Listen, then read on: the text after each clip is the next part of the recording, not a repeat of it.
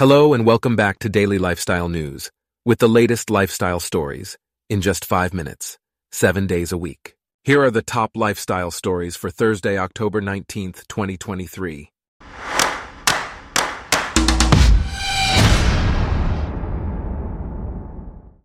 Today's episode is brought to you by Blogcast, your personalized audio feed, available on iPhone and Android.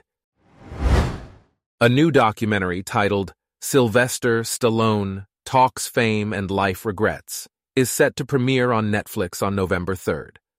Directed by Thom Zimny, the film features interviews with Stallone, along with footage from his childhood and behind the scenes moments from his pre Rocky filmmaking efforts. The documentary also explores Stallone's passion for writing and his desire to create a universe that he didn't experience as a child. In an exclusive interview, Beth Holloway, the mother of Natalee Holloway, revealed that Joran van der Sloot has admitted to killing her daughter in 2005. Van der Sloot, who has been a suspect in the case since the beginning, reportedly confessed to smashing Natalee's head with a cinder block and disposing of her body in the water. Van der Sloot pleaded guilty to extortion and wire fraud and was sentenced to 20 years for the financial crimes. John Stamos, the actor and Full House alum, has released his memoir, If You Would Have Told Me, which delves into his relationship with ex-wife Rebecca Romijn. Stamos candidly discusses the ups and downs of their love story, including the aftermath of their divorce in the early 2000s. He admits that the divorce shattered him, but acknowledges his own role in the demise of their marriage. Stamos is now married to Caitlin McHugh Stamos, with whom he has a son, and he shares two children with his husband, Jerry O'Connell. Michael Whitaker, President Biden's nominee to lead the Federal Aviation Administration, is expected to receive backing from the Senate Commerce Committee. Whitaker's nomination comes at a crucial time for the agency as it grapples with airline safety concerns and the integration of drones and flying taxis into the national airspace. Whitaker's nomination represents a step toward stability at the FAA, following the withdrawal of the previous nominee due to questions about his aviation experience. The Washington Post Live will be hosting a series of conversations focused on improving the healthcare system and enhancing patient care in America. The discussions will involve policymakers, experts, and healthcare providers who will explore ways to rein in costs and improve the overall patient experience. Microaggressions continue to be a prevalent issue in the workplace, despite efforts to improve workplace diversity. These subtle behaviors, such as rude comments and micro-invalidations, can have a harmful impact on marginalized individuals. A study conducted by physicians found that workplace microaggressions have led to increased stress and negative health effects. It is important for organizations to address and eliminate these discriminatory behaviors to create a more inclusive and supportive work environment.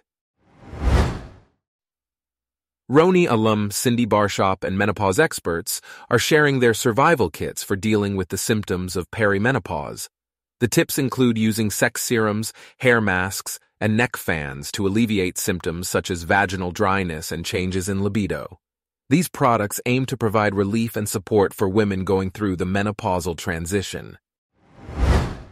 The UK government has announced plans for a new $292 million arts centre in Manchester the center, called Aviva Studios, will be connected to the high-speed railway line HS2 and will receive annual investment from Arts Council England. The building's design pays homage to Manchester's history as the world's first industrial city, with a raw concrete exterior and exposed steel connections. Aviva Studios aims to provide a flexible and customizable space for theater and exhibition events. Non-eosinophilic asthma is a type of severe asthma that does not have elevated eosinophil levels. This type of asthma often does not respond well to conventional treatments. It can be further categorized into subtypes such as neutrophilic asthma, which is caused by a buildup of neutrophils in the body. Understanding these subtypes can help guide treatment options and lifestyle modifications for individuals with non-eosinophilic asthma. A study released by the National Endowment for the Arts found that fewer American adults are attending cultural activities such as classical music concerts, theater productions, and movies compared to pre-pandemic levels. The survey also revealed that digital engagement with the arts through online platforms remained robust during the pandemic. However, there were disparities in digital engagement among different ethnic demographics, with white respondents being the least likely to engage digitally compared to other ethnicities. Our top lifestyle stories for today are brought to you by Blogcast, your personalized audio feed. Download the free Blogcast app on your iPhone or Android today. If you enjoyed this, please consider listening to our other podcasts Daily Business News, Daily Tech News, Daily Science News, and Daily World News. Thanks for listening. Blogcast.